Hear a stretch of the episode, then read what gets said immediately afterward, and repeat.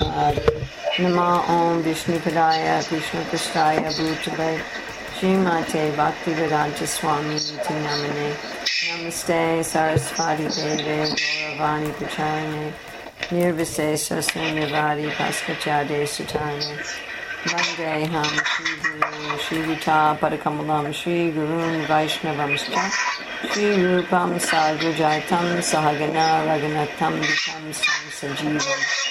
सर्वैकं सर्वदूतं परिजना सहिता कृष्ण चैतन्यदेवं श्रीराधाकृष्णपदं सहगणावता श्रीविशाखाम्बिकांश्च पञ्चकौपतुभ्यश्च कृपसिन्धुभ्येव च पतितनां पावनेभ्यो वैष्णवेभ्यो नमो नमः ॐ नमो भगवते वासुदेवाय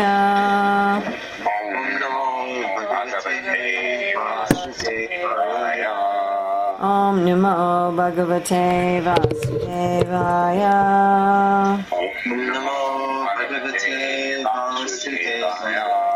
Om Namo Bhagavate Vasudevaya.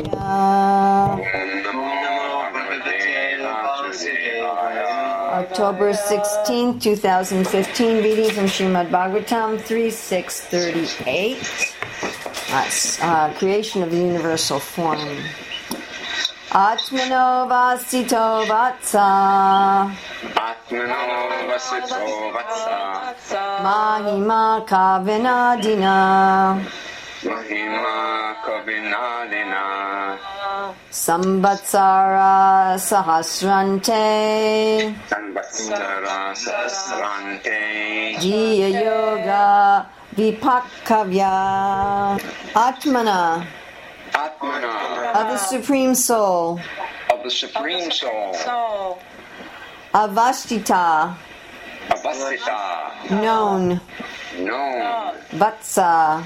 Vatsa. Oh my dear son. Oh my dear son. Mahima.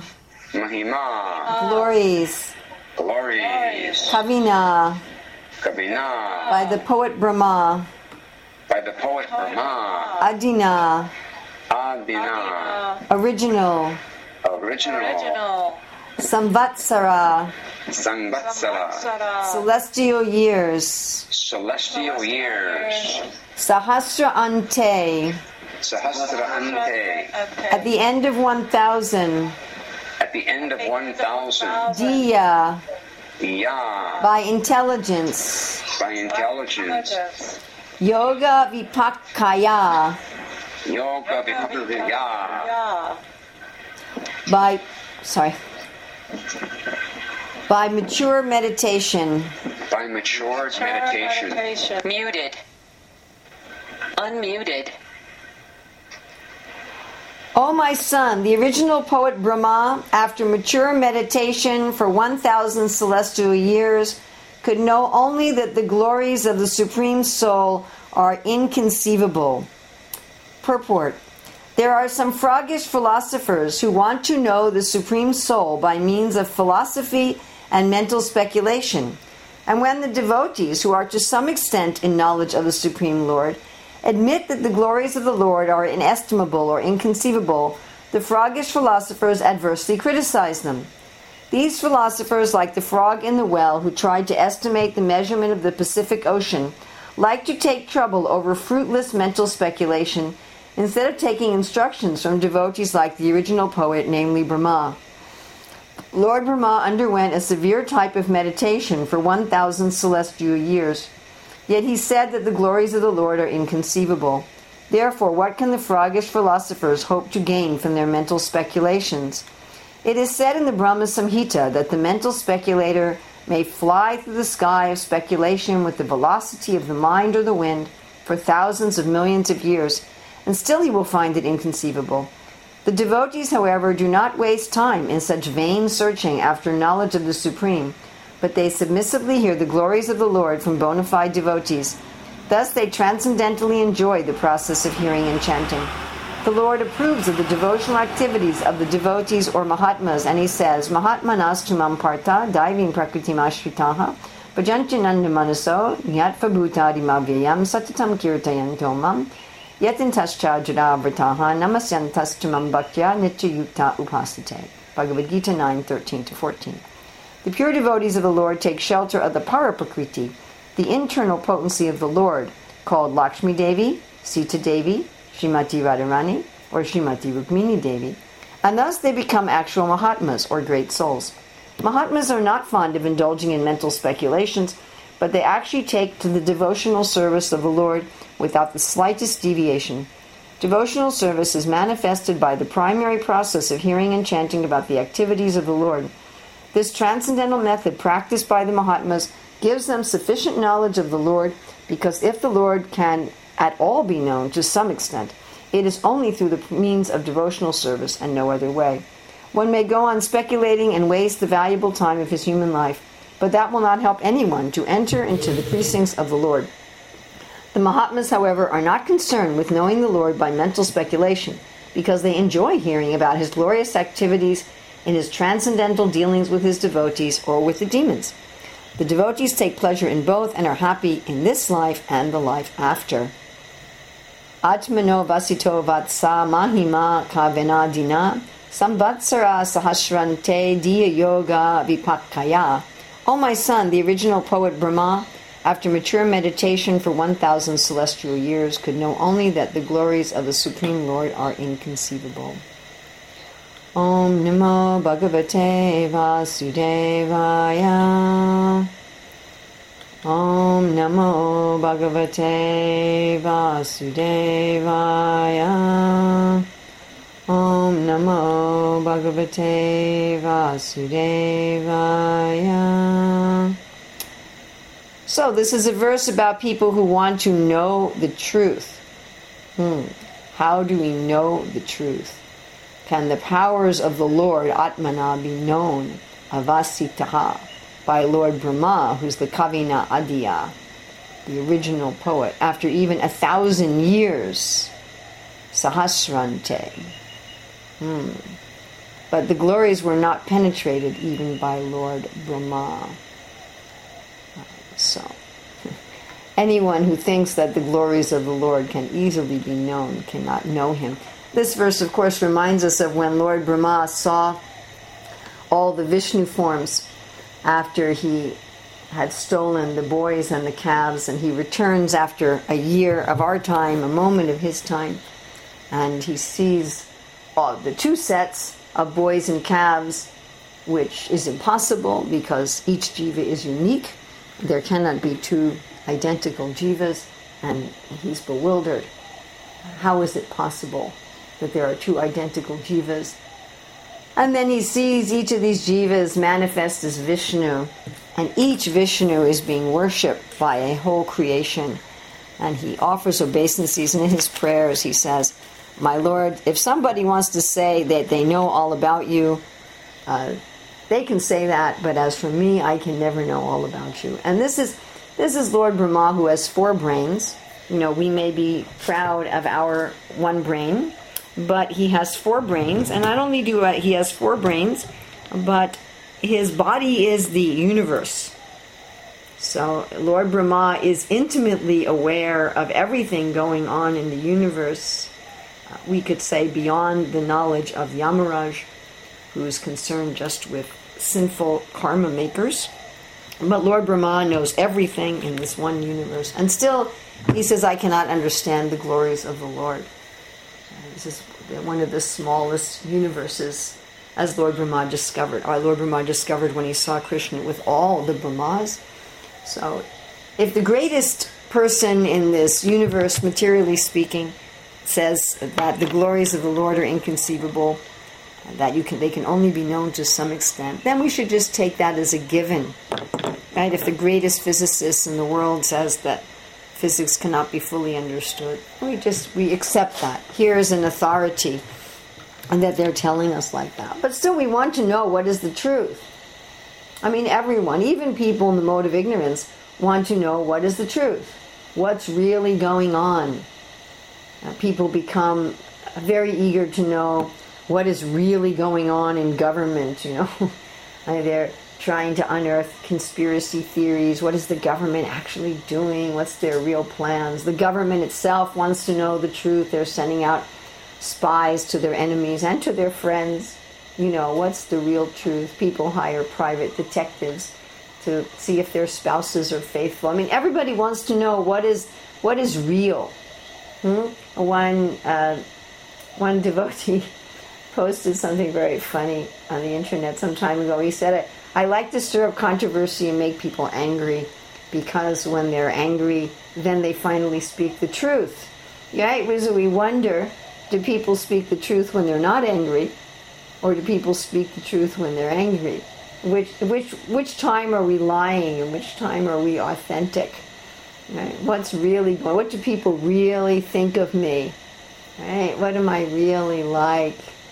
what's the world really like? What's going on? So everybody, even even the demons, everybody uh, wants something that's genuine. And even the demons, they want to have genuine friends, huh? Isn't it? They want to have people who are loyal, that they can trust, something that's authentic. But how do we find out the absolute truth? Now, I, I know one person who's not so active in Krishna consciousness anymore who objects to the term absolute truth. And he says this means that you guys think that uh, you have a, a monopoly on the truth. But absolute truth simply means there's no falsity there. It's complete truth. There's no lies. It's, it's totally authentic. And when we try to find out truth in this world, it's always mixed. It's always mixed. You're not going to find something that's absolutely true on the material level. You're only going to find relative truths. Even the best history book, the best investigated journalism, uh, the best uh, science is not going to find something that's absolutely true. And Srila Prabhupada is making that point in this verse. Indeed, the, the in the purport, uh, indeed, the scientists all know this. To the general public, they say we're getting more and more truth, we're getting closer and closer to the truth, we're weeding out the false, and eventually we'll have the complete truth. But they themselves know that such propaganda is a lie. And it, I found it very amusing that at the undergraduate level they just say, yes, we're getting closer and closer to the truth. And the master's level, they say, yes, we're getting closer and closer to the truth. And when you get to the PhD level, they say, by the way, we don't know anything. We don't even know what, what we know or how we know. We don't even know what is the process of knowing, what Krishna talks about in the Gita as jnana and gyeya. We don't even know how we know. We don't know how the senses interact with their object. What's the relationship between senses, brain, and object? Is anything we're perceiving real at all? Uh, is it all just an imagination? And they, they just don't know anything. And it was fascinating to me. I had a required class in philosophy of science, and people were doing exactly what Prabhupada talks about here useless mental speculation. And I just sat in the back and studied Narottam Das Thakur's songs. It was it was just complete useless speculation. You know, maybe when we see something, you know, because the eye isn't seeing anything, that you know, the eye can't see anything it's disconnected from the brain. So it's the brain that's seeing something, but how can the brain see anything? The brain's just a bunch of neurons. So who is seeing something? You know, there, there's are, are we a self? Are we not a self? Is the self constantly created? Is it a constant? And how do we know that what we're perceiving is actually what's out there? Our senses are very limited. Dogs can hear more than we can. Eagles can see more than we can. Bees can see more than we can, etc., etc., etc. Do we have any idea that what we're perceiving is reality? None. And so, even if through all of our just so even if all of us agree on what we're perceiving, if we're all perceiving something that's not reality, then there's no meaning to our agreement. Right? So science is predicated on the assumption, empirical science, that yes, one person's perception of reality is undoubtedly completely flawed, but if you have enough people replicate their experiment and if they all come to the same conclusion, then you can say at least tentatively that this is true. However, if nobody is accurately perceiving reality, then what is the meaning of uh, a joint uh, improper perception, a joint hallucination. So there's there's no point in the whole thing at all. And uh, we're not going to go through this today, but there's there's six arguments against empiricism. The, the real problem, though, is not so much that our instruments of perception are faulty. Uh, we talk about the four defects that we have faulty instruments of perception and that we're prone to be illusioned. So even if we uh, see something accurately, we we can be illusioned about it. I take a, a brisk walk most mornings very early before the sun comes up, and every single morning it looks like there's three people standing at the end of the street, and you know it's it's not. It's just some mailboxes and telephone poles, which from a distance look like they're all together. When you get to them, they're widely separated but from a distance it looks like three people standing together and, and walking towards me. Hmm? So we can be we have imperfect perceiving tools, we can be illusion, we make mistakes. Right? We all make mistakes. Sure we've been in a conversation with someone, they say something and we say, Oh, that why did you say such and such? Oh, I didn't say such and such. Well, yes you did, you just said it and we don't even remember what we said a minute ago. And the worst is that we're cheaters. Uh, we intentionally cheat, so not only do we unintentionally become illusioned and make mistakes, we intentionally cheat.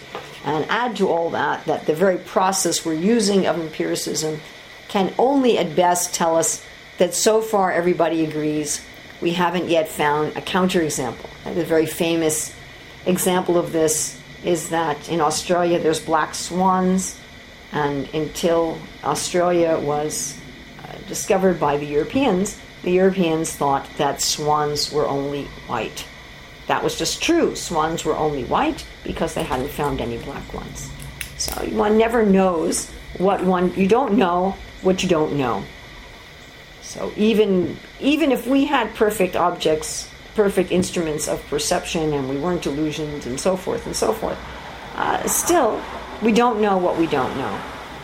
There's things beyond what we've experienced, and we don't even know that they exist, and so we reach conclusions based on the few that we have experienced, and many more things besides that. But the real problem is not any of that. I mean, we can make a very strong case about knowing something completely true on the basis of our imperfect instruments and our imperfect process. But the heart is really something quite different. The heart of the problem of trying to know the truth in that way is, is a different matter entirely. And this different matter gives us the basis of what the absolute truth really is. Know, many people ask why there are so many different religions and why even within a religion there will be so many different sects and I, I find it fascinating. You know, Srila Prabhupada started the International Society for Krishna Consciousness, and there is a huge attempt by the managerial leaders of that society to keep it as a monolithic society, but that attempt is a failure. It splits off into sister organizations and different sects and, and so forth, and they're, they're really, really trying to avoid what every religion has had to do, and that is accept either different organizations within the organizations, like the Catholic Church does, uh, sister organizations, parallel organizations, or even separate organizations like the Buddhists do.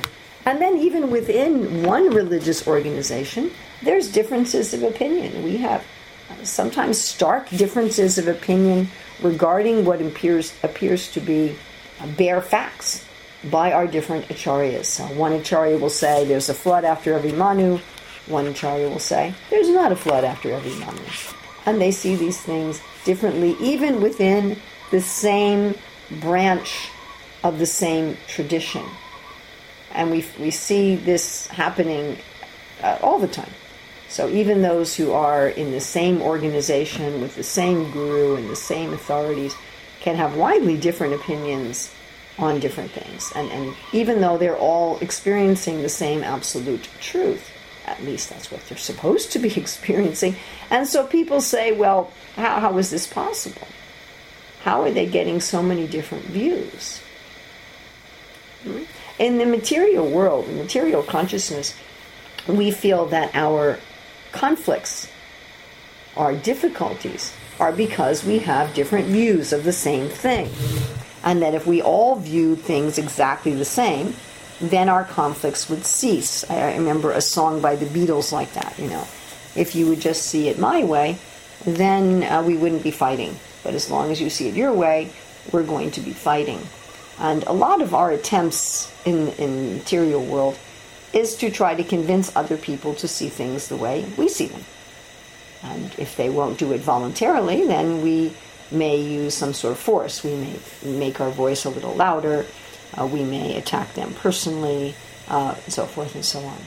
So there's we we do this because we're convinced that if everybody saw things the same, we wouldn't have conflict. There would be harmony. And because the way we're seeing things is obviously the best way, if we didn't think it was the best way, we wouldn't see it that way. So, therefore, if everybody saw things my way, we would have uh, everything would be wonderful. Of course, there's been a backlash uh, called post positivism, which simply says that everyone's view is equally valid, uh, but that is also an absolute view. Ironically enough, uh, they say absolutely there are no absolutes. The absolute truth is that there are no absolutes and everyone's view is equally valid, of course. Uh, that doesn't work either. First of all, because our innate tendency is to try to have harmony, and second of all, because some people's views are out and out evil. So, it, it, and then and someone has to decide which among the many views are moral and which among the many views are evil. You know, just like recently in America, the Supreme Court decided that uh, homosexual marriages were constitutional so this was, you know, somebody had to decide. Someone had to make a decision and say, okay, this viewpoint is good and this viewpoint is bad. It, it's not that all viewpoints are going to be equally good. So how, how do we, what, what's going on here? You know, that the empirical effort is to try to get a harmony of viewpoints. And they're trying to do it in a mechanical way because they think the absolute truth is mechanical. Right? How is it possible to have a harmony of viewpoints? To have everybody see things exactly the same way? To everyone understand the absolute truth exactly the same way? The only way you could do that is, is if the absolute truth was material, if the absolute truth was an object, if the absolute truth was objective, if there was nothing subjective about the absolute truth. And therefore, Prabhupada talks about in this purport how the, the speculators and the philosophers, they criticize the devotees who say, you can never know the absolute truth fully. They say, what stuff and nonsense. If it's absolutely true, not only should we be able to know it fully, which is, of course, the attempt of the scientist, but also we should be able to come to full agreement on what it is.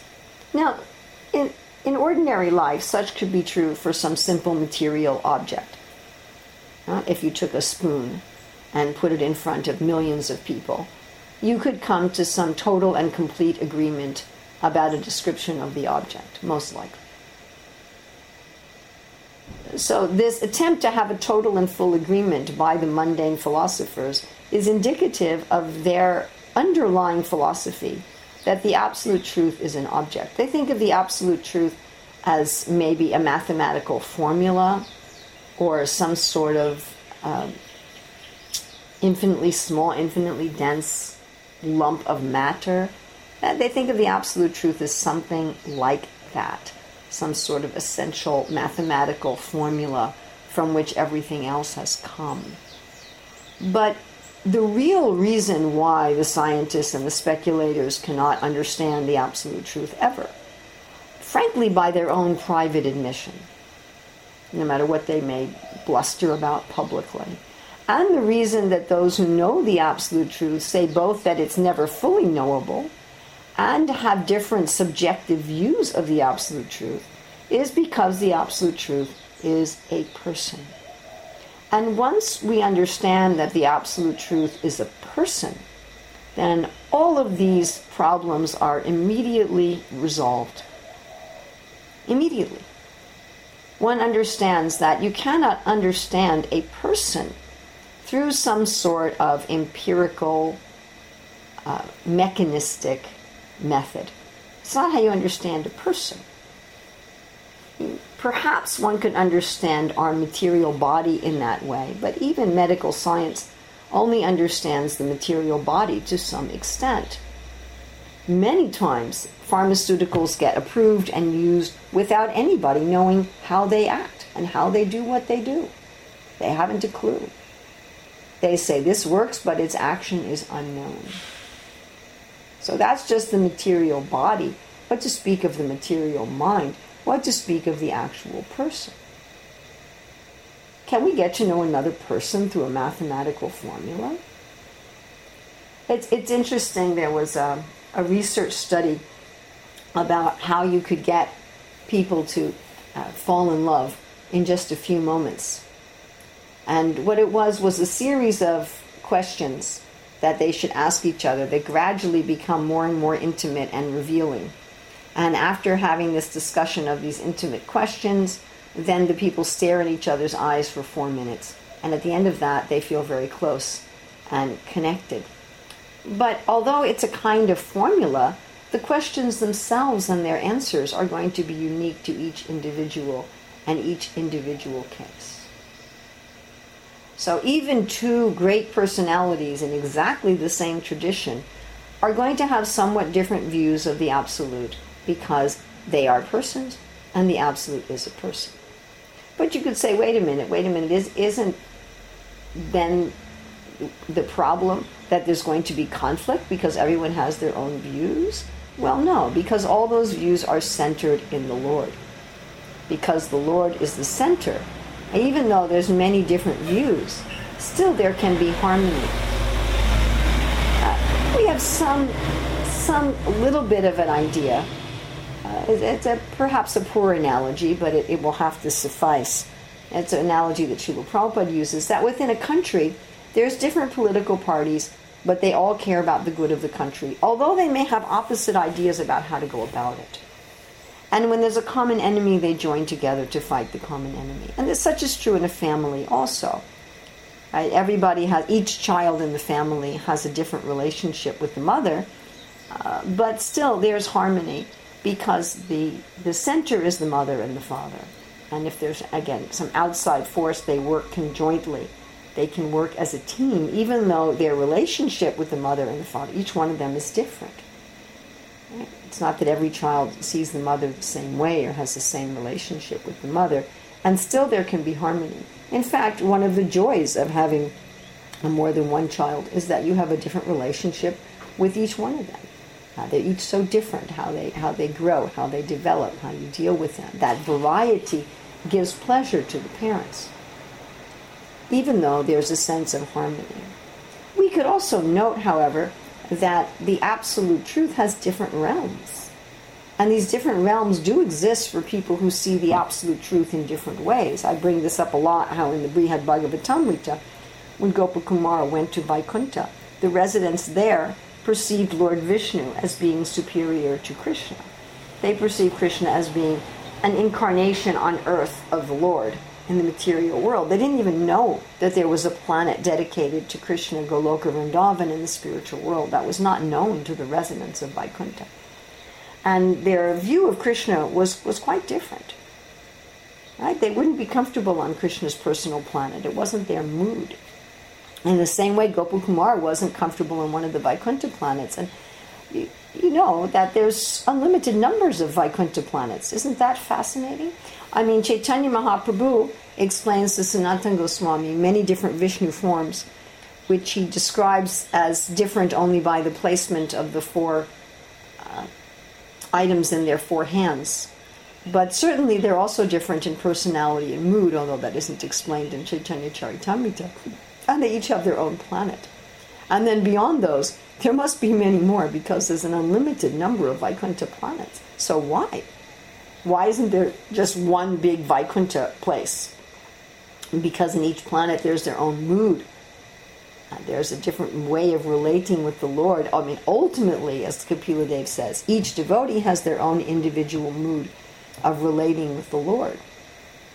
And it's explained by Jiva Goswami and, and Vishnu Chakravarti Thakur that even in Goloka Vrindavan, there's a section of, there's of course Dwarka, there's Mathura, and then even in Vrindavan, there's a section of great opulence where Krishna is married to the gopis. Then there's a section that's more rural and pastoral where they're not married. And, and everybody has their own mood. And some devotees have more than one mood. Some devotees are in Lord Chaitanya's Leela and in Krishna's Leela, or in Ram's Leela and in Krishna's Leela.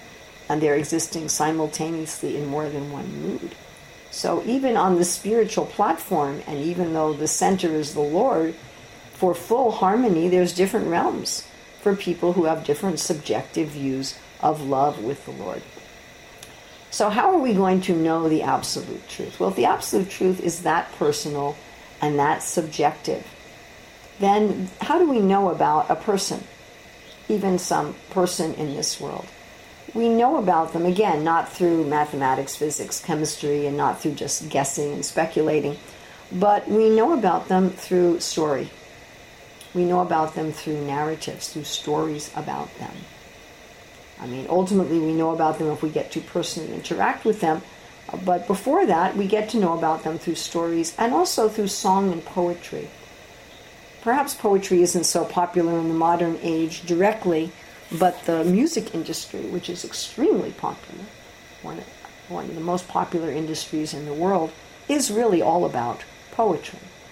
So we get to know persons through poetry and through stories. And such is exactly the way that we are told to get to know the absolute truth, Lord Sri Krishna. We are told get to know the absolute truth through stories and poetry. And even the Lord's philosophy is in the form of poetry. Most of the Bhagavatam is in poetry. Uh, the Bhagavad Gita is in poetry. Some of the poetry of the Bhagavatam is really astonishing. The gopis' songs, where there's both internal and external rhyme, and, and the the various poetic ornaments and, and so forth and, and so on. So when we get absorbed in the narratives and the poetry about the personality of Godhead, which we can only receive from his devotees, as explained in this purport, the only way. How are, how are you going to get stories of a person? You're only going to get them from someone who knows that person. And if you want to get the stories with affection, it has to be someone who likes that person. And all of us have some people who don't like us, and the stories they tell about us are, are not going to bring anyone closer to us. They're going to push people far away. Oh, that Urmila, she's such a terrible person.